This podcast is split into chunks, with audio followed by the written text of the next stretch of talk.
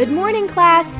For today's history lesson, we're going to talk about someone very important the President of the United States of America. Now, I'm sure a lot of your parents have told you that maybe one day you'll grow up to be the President.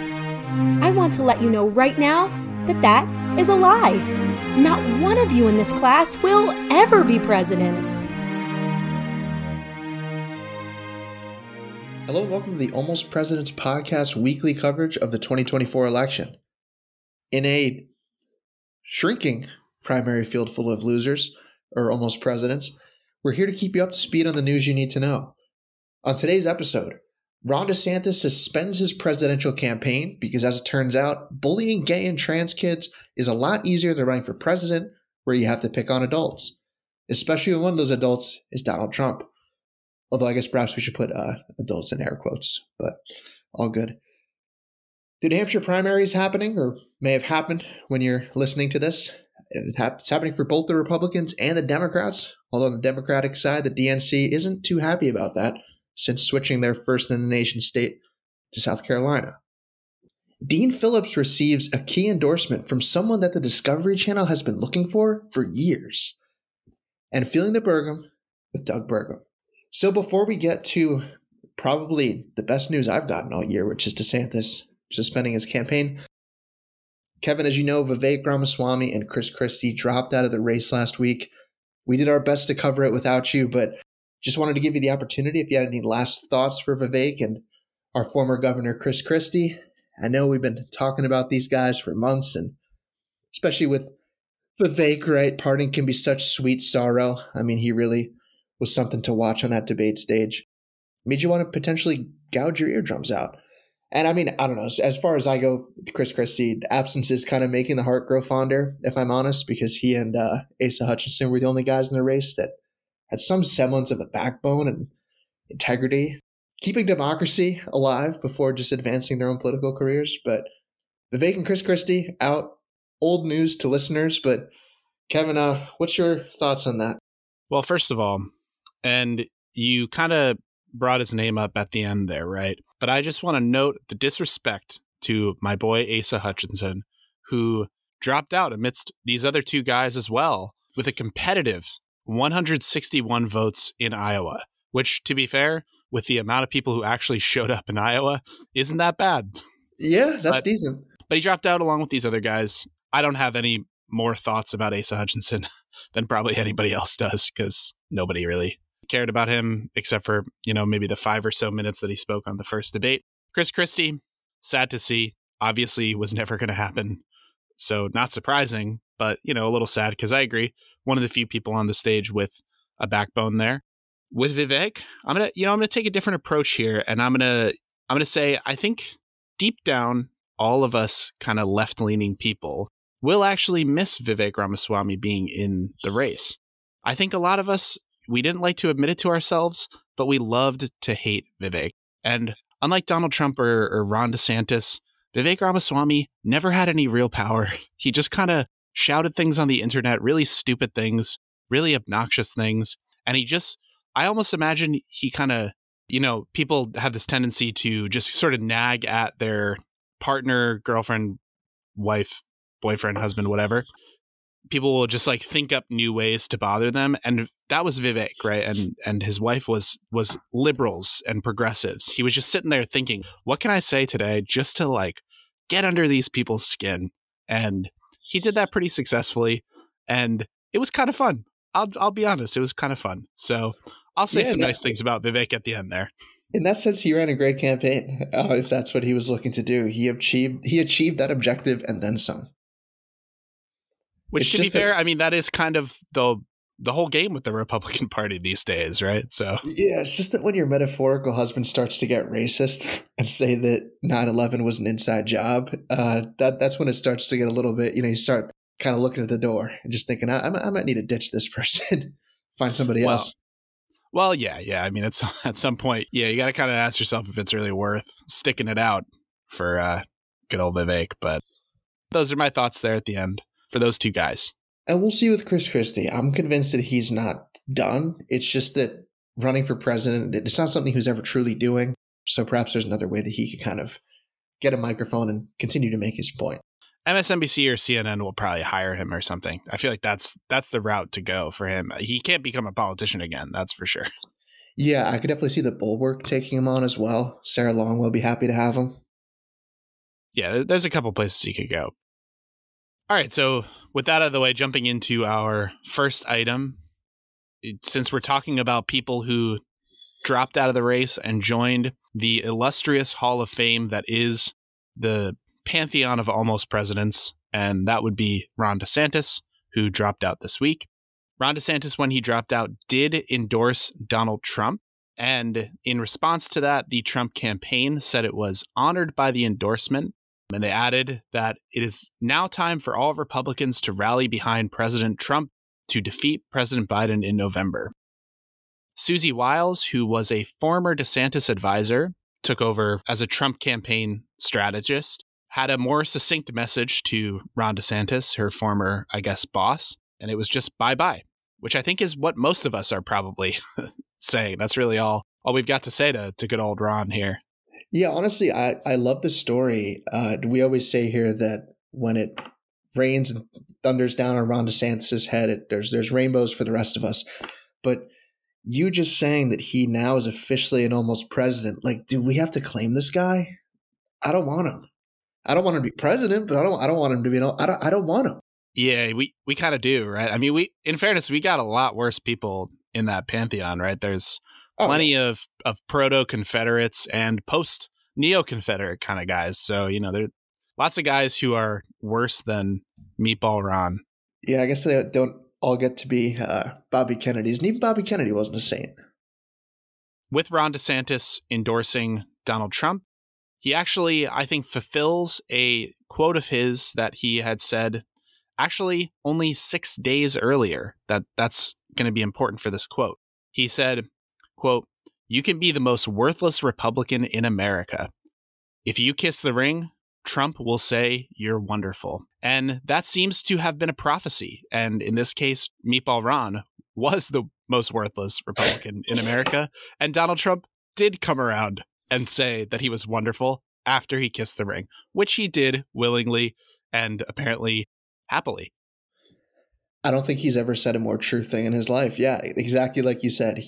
You got a worthless Republican. That's that's you, Ron DeSantis, and he is kissing the ring, and he's claiming, I guess it's because, hey, look, I don't agree with Trump on everything. I don't agree with all the power that he gave Fauci. Blah blah blah. One last snipe at Nikki Haley, but I signed that pledge that said that I would support the Republican nominee. So even though we've only had one state that caucused and no states that have primaried yet, I'm supporting the Republican nominee. Which just reminds me of how all those freaking news outlets called Iowa before people were even done caucusing. Just it just drives you nuts. But in a way, I have to respect the way that DeSantis dropped out of the race. He dropped out the same way he dropped in.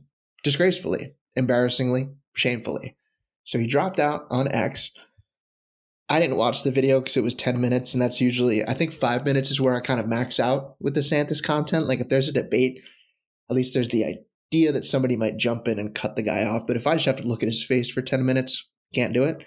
But, I was going to say you're you're way more generous with your time than me. For me, it's a solid thirty seconds, and then I'm like, I've had enough DeSantis.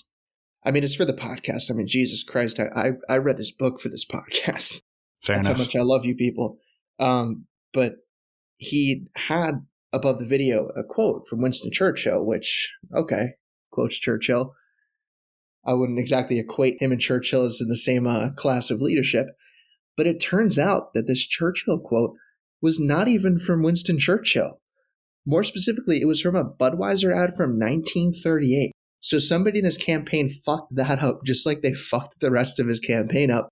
And he, it just I think it was a perfect way to put a bow on. What was the what was the quote? The quote was success is not final, failure is not fatal. It is the courage to continue that counts. Winston Churchill. So Yeah, I was I was also gonna say, post the whole Dylan Mulvaney thing, quoting a subsidiary of Anheuser-Busch doesn't seem like a good look for Ron DeSantis' image, right? As yeah, man. the anti woke crusader like you're already coming back to Mickey Mouse kicking your ass in Florida. Do you really want to come back with uh that? quoting quoting Budweiser. I don't know. No, definitely not. And you know, so Meatball Ron or Ron DeSanctimonious, whatever you want to call, pudding fingers Ron, whatever you want to call him. You know, I don't know what you think, Ryan, but I personally don't think he really ever had that much of a shot. I think Trump was always going to win this. But despite that, his campaign was notably marred with dysfunction and disorganization, which undoubtedly contributed to his downfall here. Quoting from a guy named Terry Sullivan, who is a Republican consultant who worked on the Marco Rubio campaign, so another Florida man there. Um, he said, quote, it's like a case study on how not to run for president, which is a fantastic summary right there. If you ever wanted a one sentence summary of the DeSantis campaign. Yeah. I mean, if you want to become president of the United States, you have a perfect playbook for things to do the exact opposite of. Yeah. And another quote uh, this one's from Stuart Stevens, who is another GOP strategist. In fairness, he's a little bit more of like a Trump critic, but you know, whatever. He said, quote, there could have been another DeSantis candidacy. He could have run as the embodiment of the American dream. A middle class kid who made it to Harvard and Yale, served in the military, was a teacher. That's a guy who celebrates America and opportunity and wants to expand those opportunities. That DeSantis is likable and electable. Instead, he ran on anger. And, you know, while I'm skeptical that any strategy would have saved DeSantis's campaign, I do think that's like at least a respectable campaign, a campaign that you can kind of hang your hat on and say, I did my best. It, it's a respectable campaign, but it's, I just see, I mean, you can see I marked this up with so many different Google comments. I, I have so many issues with this because, first of all, on his face, this is not what the Republicans want right now. They don't want one of America's best running on this idea of this is the embodiment of the American dream. This is how great America could be for you. Look at Ron DeSantis. They don't want that. They want vengeance and they want to make the libs cry. So if he's running on anger, I think that's probably the better way to do it. He just didn't do it right because there's no way to do it right. But let's pick this apart. So, served in the military. Okay, that's great. I mean, I think that could have worked if he swerved into the fact that uh, he was present during a lot of the times they use enhanced interrogation, aka torture techniques, on uh, Guantanamo Bay prisoners. He did that. The teacher thing, I mean, Trump would have destroyed him even more. Like Trump was the one who got that whole thing going. That there was rumors that he had groomed female students. So I don't think that would have worked. I mean, I, I just and there's no way to make this guy likable. I think that would be the most challenging thing to do. I would be interested to have the greatest campaign staffers in the history of politics try and make this guy likable. You can't do it. It's like making the color black white. You just you can't. It's impossible. Well, I think all of that is true, and obviously, I think if you zoom in on the details, some of these things don't look as good. Yeah, like the served in the military thing.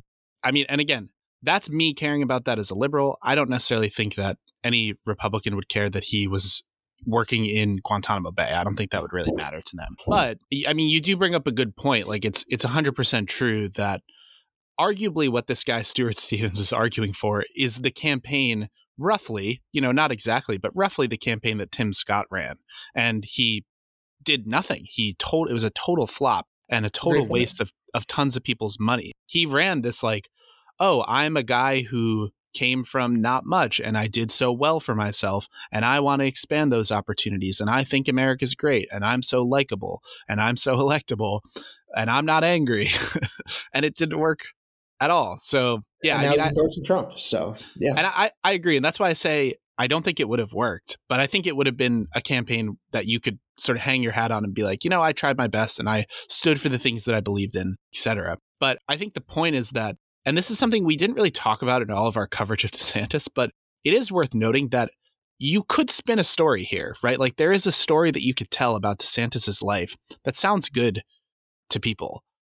But we didn't really ever hear that story. DeSantis never came off as personable at all, never talked about his own life story really at all. Instead, all we got was him attacking trans kids, high schoolers, and yelling at five year olds for wearing cloth masks. It was just humiliating. It was just embarrassing.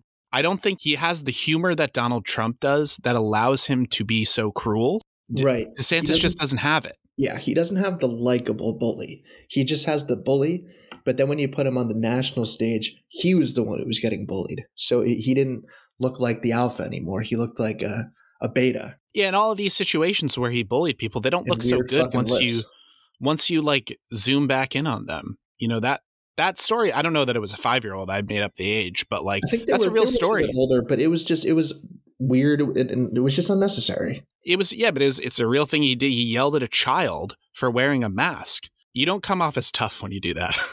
so, do you have a favorite moment of this just months long supernova of a campaign? I gotta say, to me, nothing really beats the conspiracy theory that he's secretly wearing high heels within his shoes. That was just classic. That was just classic. For me, there's there's two. The one happened I, actually within days of him suspending the campaign, but the first one I really liked was when uh, I believe it was in Iowa, and he was interacting with this little girl. Um, I use I use interacting loosely because DeSantis doesn't really know how to talk to human beings, which is especially children, which is wild because he has three kids. Some I think most of whom are around the age of this this girl, and the girl was having a slush puppy, and he he I think he asked her, oh like oh oh what are you eating? And she's like oh like uh, icy or whatever, and he's like oh I bet there's a lot of sugar in that, and then just walks away. that I think I think all the little interpersonal interactions because honestly, as I bring that one up, there was also the one where he. uh asked the guy what his name is. The guy tells him and he says, okay. And he walks away. I mean, they were all golden in their own way. But did you see? Do you know the Good Liars? You've told me about them. I haven't really watched it. So the Good Liars, uh, for you and for our listeners, if you haven't heard them, they're kind of like these left wing provocateurs almost. They're the guys who gave a, ro- a roll of condoms to uh, Herschel Walker.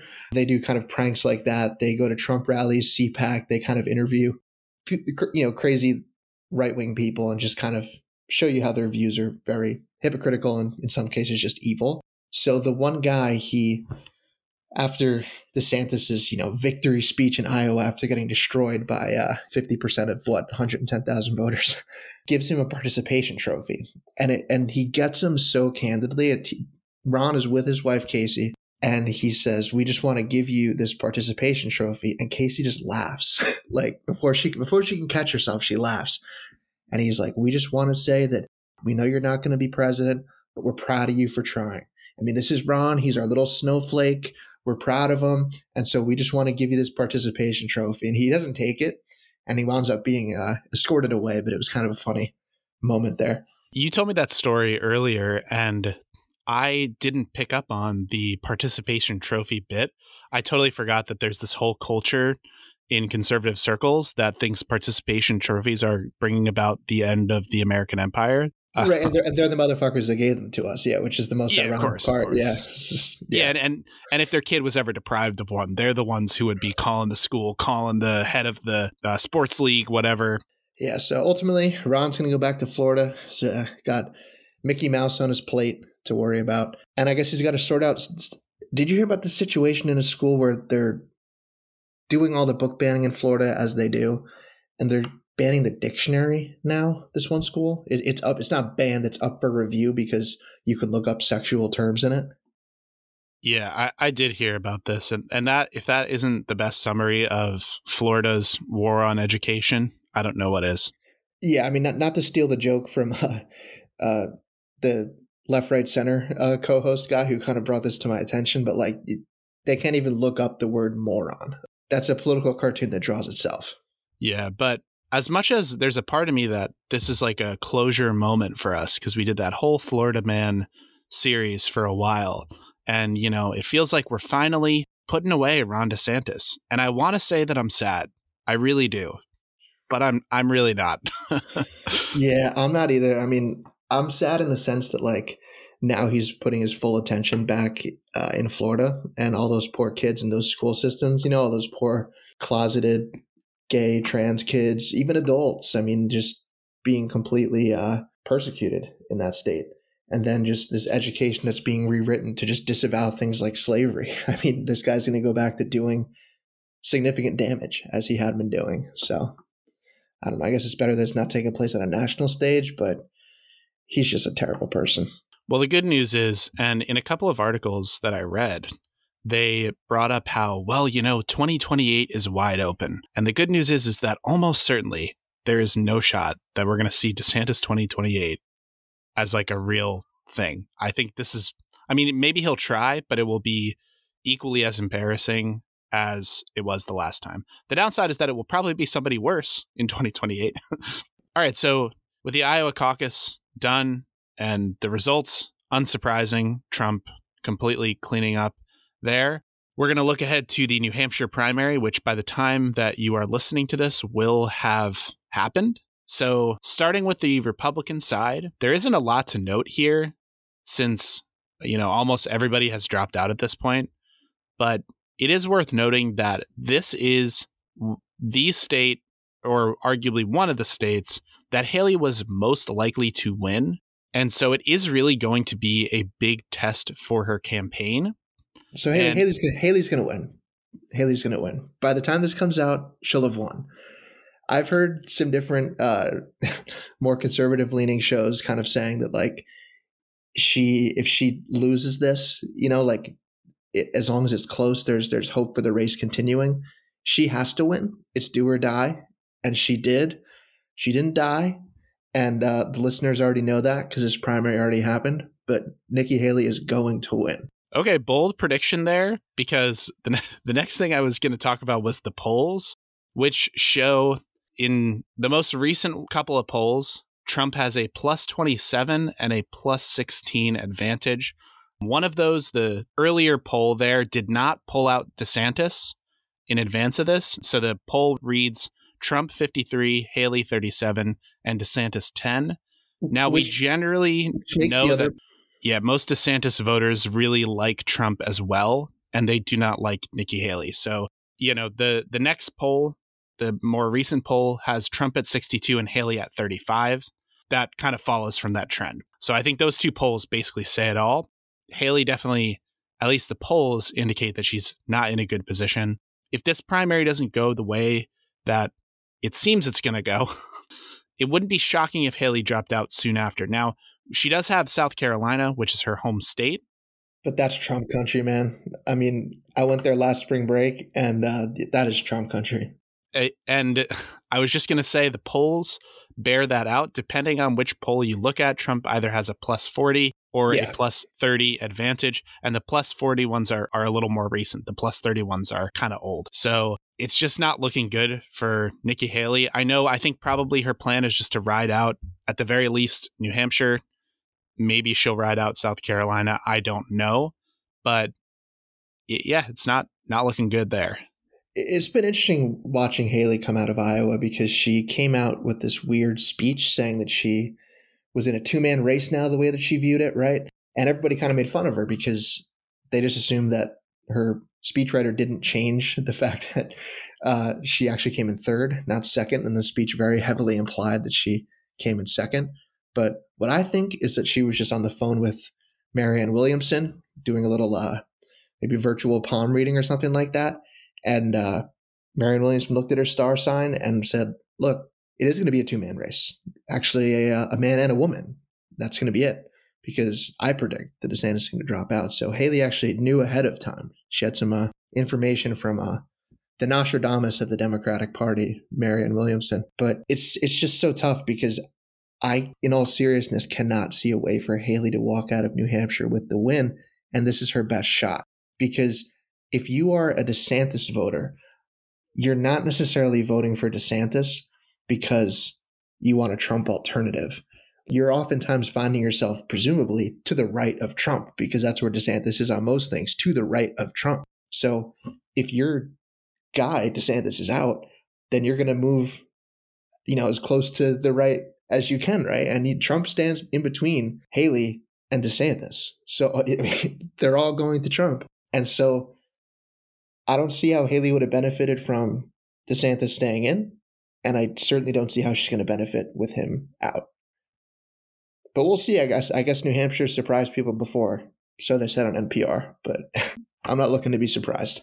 Yeah, I mean, it's definitely one of those situations where, in I guess the playoffs in basketball, I remember you used to hear the one seeds versus the eight seed, and they would be like, you know, anything can happen in this game. Anything can happen. And it's like, yeah, technically anything can happen, but it's probably not, right? This thing is probably not going to happen. And I think that's the situation here. Uh, Haley looks like she's in a pretty bad position. And granted, I will say, just these numbers alone, given what we know about where Trump sat throughout his tenure, it is pretty impressive that she picked up these numbers because Trump maintained at certain points like a 90% approval rating amongst frequent voters. He has, at certain points in time, had like a stranglehold on the party. And the fact that she can get anything at all, given how hard he's attacked her, and given just that fact alone that there is this kind of cult of around Trump, uh, it, it's impressive. You know, it was it was an impressive run, and I'm talking about it in the past tense now. I feel like it's probably by the time this comes out, it's probably going to be a done deal. I don't know if she'll have dropped out, but at the very least, she'll have lost New Hampshire. That'll be that's that's my prediction. We'll see, because I know Trump has been going off on this whole birther thing, which I know is his kind of original claim to fame, except instead of Haley, he was doing it to Obama. Like Nikki Haley said, America was never a racist country. So if there's any truth to that, Nikki, then I think there's a, a shot to you winning New Hampshire, right? True. But uh, we can move on from the Republican side and we can talk about the Democratic side, which is no less already decided. Yeah, this um, is like, oh man, it's like a bunch of like party poopers, this one. So the Democratic primary is a thing in New Hampshire, but it doesn't count. That's basically the gist of it. The DNC, with some nudging from Joe Biden, kind of switched their first in the nation state to South Carolina. So this stripped New Hampshire of its first in the nation status, which it held really ever since the Democrats uh, stopped putting the Iowa caucuses first. And so apparently there's something in the New Hampshire state constitution that says that the Secretary of State has to go forward with counting the votes for their primary a week before the next state in the Democratic primary cycle. So they're not changing anything. The state Democrats clashed with the DNC Joe Biden's name ultimately will not appear on the ballot because I guess he's going to uh, remain true to the DNC. So this creates a once in election cycle chance for Dean Phillips, Marianne Williamson, or Vermin Supreme to take the state. But it won't matter because none of the electors are going to wind up going to the nominating convention. So, really, at this point, what the state Democrats are saying is that the Biden write in campaign is going to basically just serve the purpose of, uh, quote, delivering a political message that could resonate in the state in November should Biden win the nomination, and that it would save the state the embarrassment of nominating a candidate who may not win. So I guess they're looking to appear right in November. I don't know. The polling indicates that even with Biden being written in, he gets 61% of the vote to Dean Phillips's 16 and Marianne, Marianne Williamson's 5. So even writing in, Biden is likely to totally clean up here, even though this doesn't count at all. And so ultimately, then, despite all of this intra party fighting going on with the state Democrats and the DNC, and this state probably not even getting a slate of electors to send uh, over to somewhere in August, wherever the nominating convention is being held for the Democrats, the state election workers have to hand count write in ballots. If, if, if a name is written in, like, because it's, it's not like they can just put it through the machine or whatever it is that they do. A write in ballot has to be hand counted. So if Biden takes this state, it's because a lot of people spent a lot of time counting pieces of paper and electronic forms. So shout out to those people because they ultimately did it for no other reason than I guess believing in uh, democracy. I guess they really want their state to be first in the country really badly. So yeah, I don't know. I'd be pretty discouraged and pretty pissed if I was a New Hampshire voter. And so, of course, with Biden being a write-in candidate, the candidates on the ballot are trying to barnstorm the state as best they can. And one of the candidates doing that is Dean Phillips. And so, in the process of going through New Hampshire, Dean Phillips has locked up two key endorsements The first is Andrew Yang, which we'll talk about. And the second one, like we said in the beginning of the pod, is somebody who people have been looking for for decades. And uh, no conspiracy theorists, it is not John F. Kennedy Jr., it's Bigfoot, Sasquatch. So, so we'll get to that because that's awesome. Starting out with Andrew Yang. So Andrew Yang has been campaigning with Phillips in New Hampshire. Um, according to CNN, Phillips has also brought on some veterans to presidential campaigning into his campaign staff, into the kind of the upper echelons of his campaign staff. And these include guys who helped out with Yang's 2020 presidential campaign, as well as Bernie Sanders' 2016 presidential campaign, both of which, as we know, failed. So third time's a charm, I guess. And just an example of Yang on the stump for Phillips, the kind of things that he would say. So Yang said, quote, in this time of need, only one person decided to place his country above his professional aspirations, put his conviction above the chattering class. That is the man I'm proud to endorse tonight as the next president of the United States, three term congressman from Minnesota, Dean Phillips. And worth noting, Phillips has done a little bit to perhaps uh, bring Yang over to his camp. Apparently, according to CNN, he's adopted policies like Medicare for all and universal basic income, which UBI is kind of something that became pretty intertwined with Andrew Yang for for a couple years now. So I don't know, Kevin. What, what do you think about this? I mean, honestly, I'm not surprised to see this from Andrew Yang. I mean, ever since he departed from the Democratic Party in 2021, I think he described it as a as a breakup. And then going on to create the third party, the Forward Party. You know, I expected him to kind of be out there for somebody, but the, I guess the question is: Are there enough members of the Yang Gang in New Hampshire to get Dean across the finish line here? Yeah, I mean, I've I've generally held a somewhat negative opinion of Andrew Yang for the most part. I think a lot of this third party stuff it tends to be about some relatively semi famous celebrity, not a very famous celebrity, a semi famous celebrity, sometimes a not at all famous celebrity, who is on an ego trip and really wants to be president and complains about how oh the DNC they're they're ruining my life. They're they don't want me to be president blah blah blah. And it's always just kind of nonsense.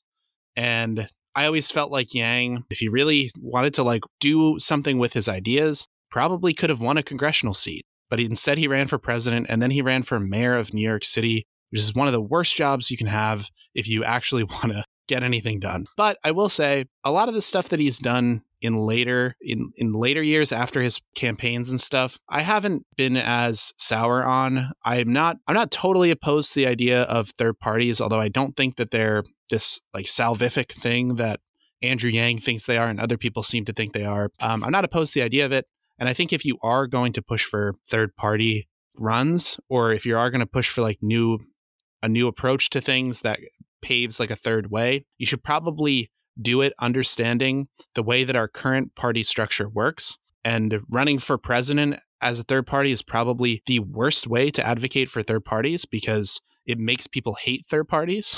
So I, I do like that he's doing this where like Dean Phillips is a guy who's running in a primary. He's not running a third party campaign. He's not RFK Jr. He, might though. Phillips hasn't put it off. If he hasn't oh, I thought the Democratic nom, he hasn't he hasn't ruled it out. Oh well, he he turned down no labels. I saw. I didn't. I don't know that he.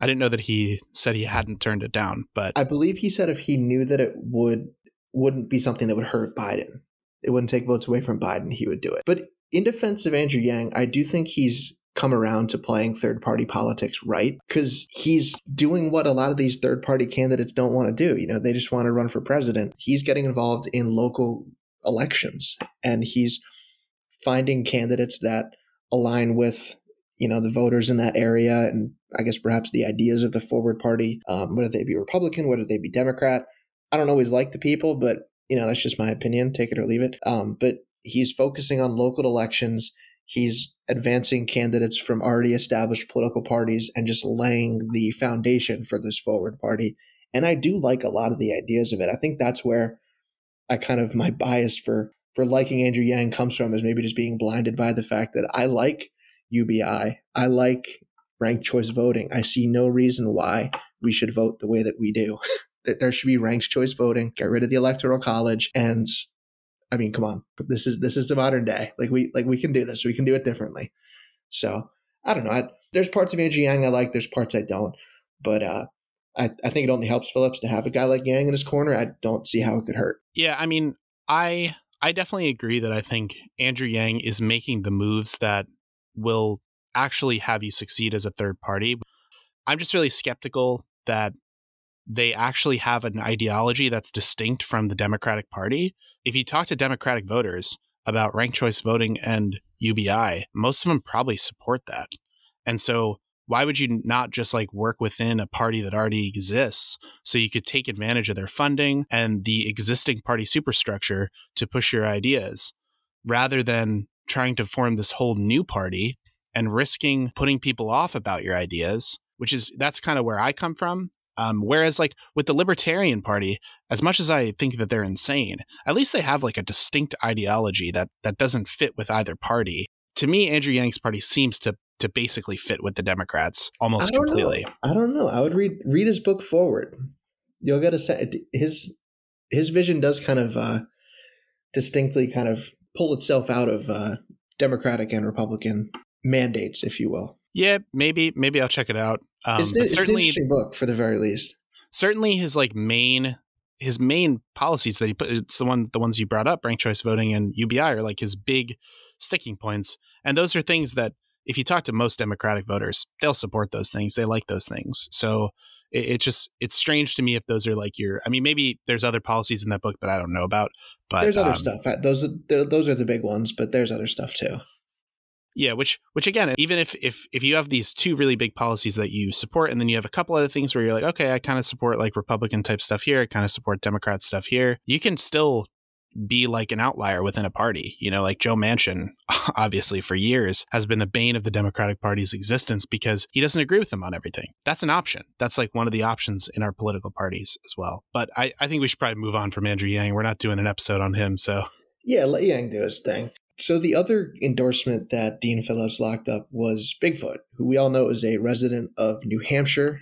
This I, this I thought was pretty interesting, and I'm wondering if we could almost uh, step into the Joe Biden war room and figure out how you would clap back at a campaign ad as powerful as this. So, of the five million that Dean Phillips spent on advertising in New Hampshire, one of his ads was Bigfoot, and uh, I'll just read from the transcript of this because it, it's it's not very long, but it's just it's Bigfoot saying what I'm about to read.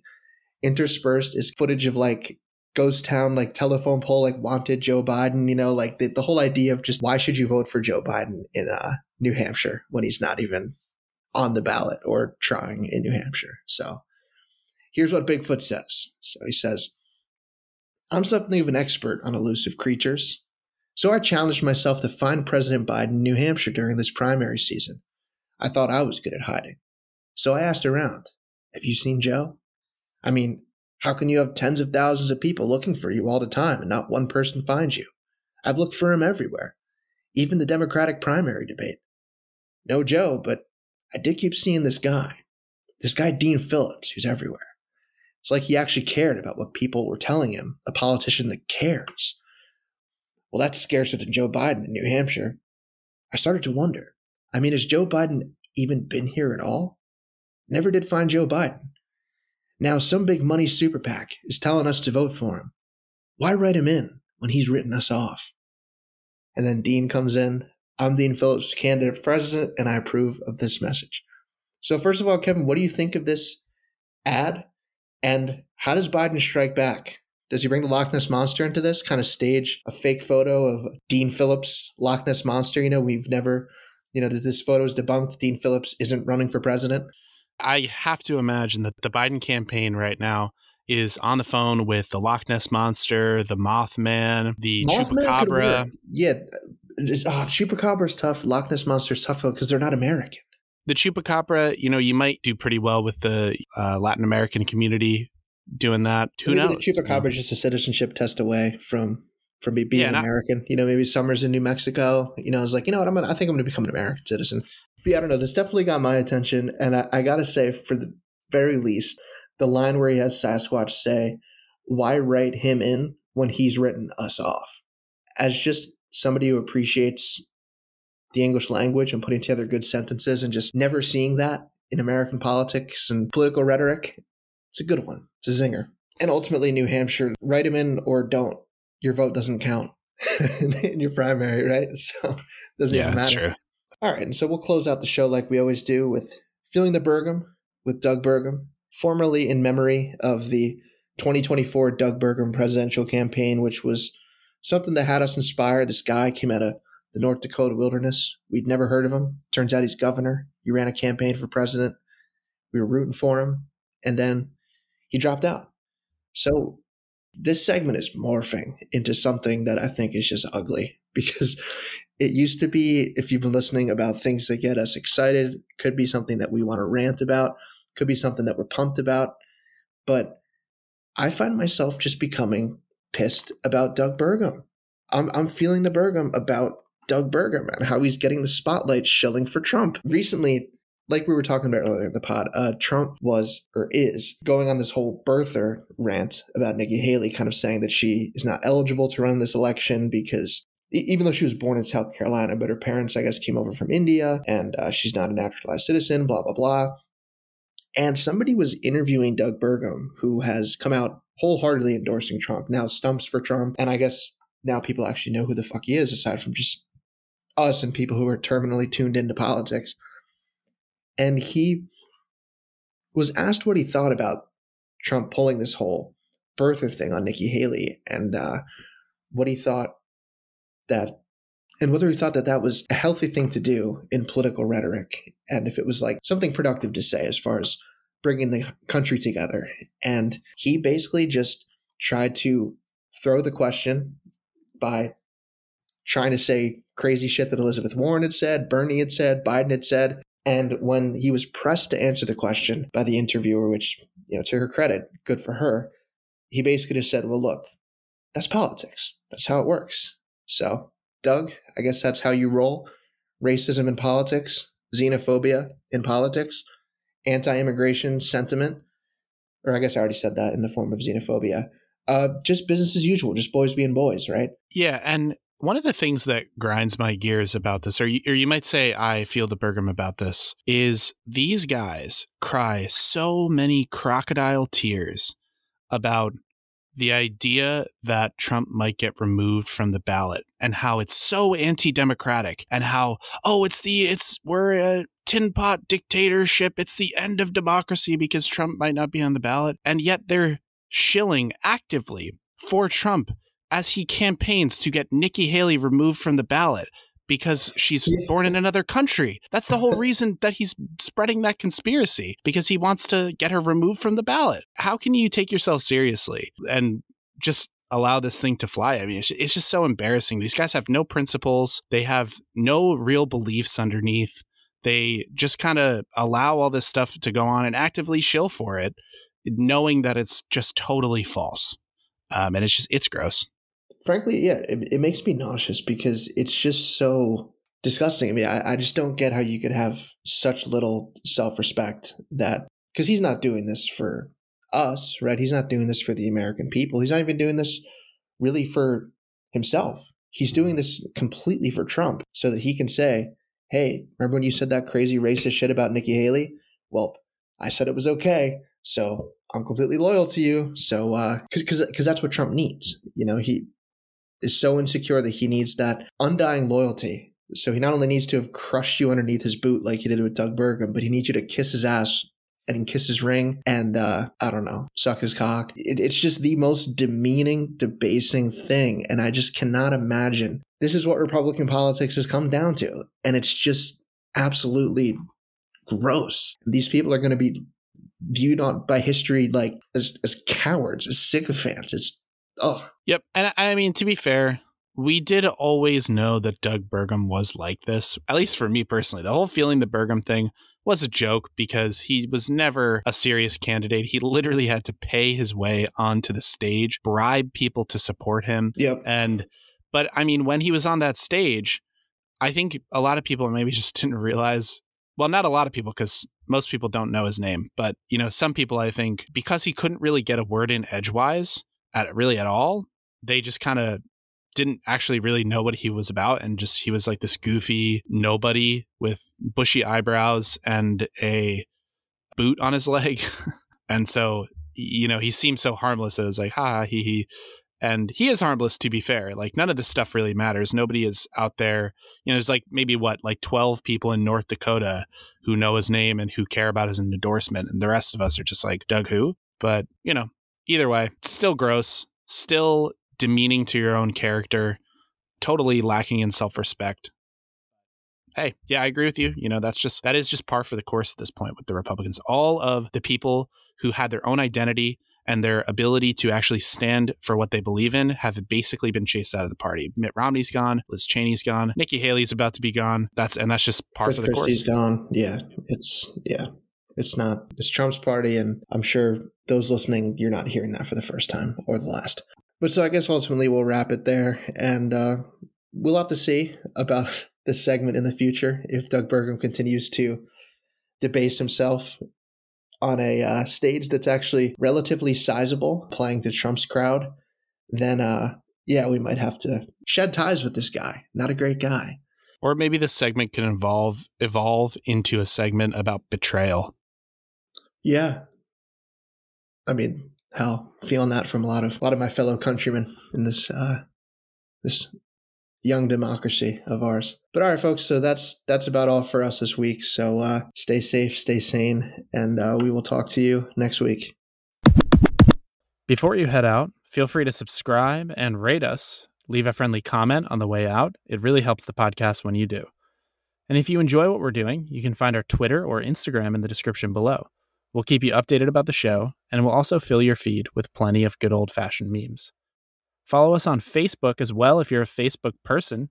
Just type the Almost Presidents podcast into that search bar. And lastly, you can write into the show. Our Gmail is the Almost Presidents podcast at gmail.com, which you can also find in the description.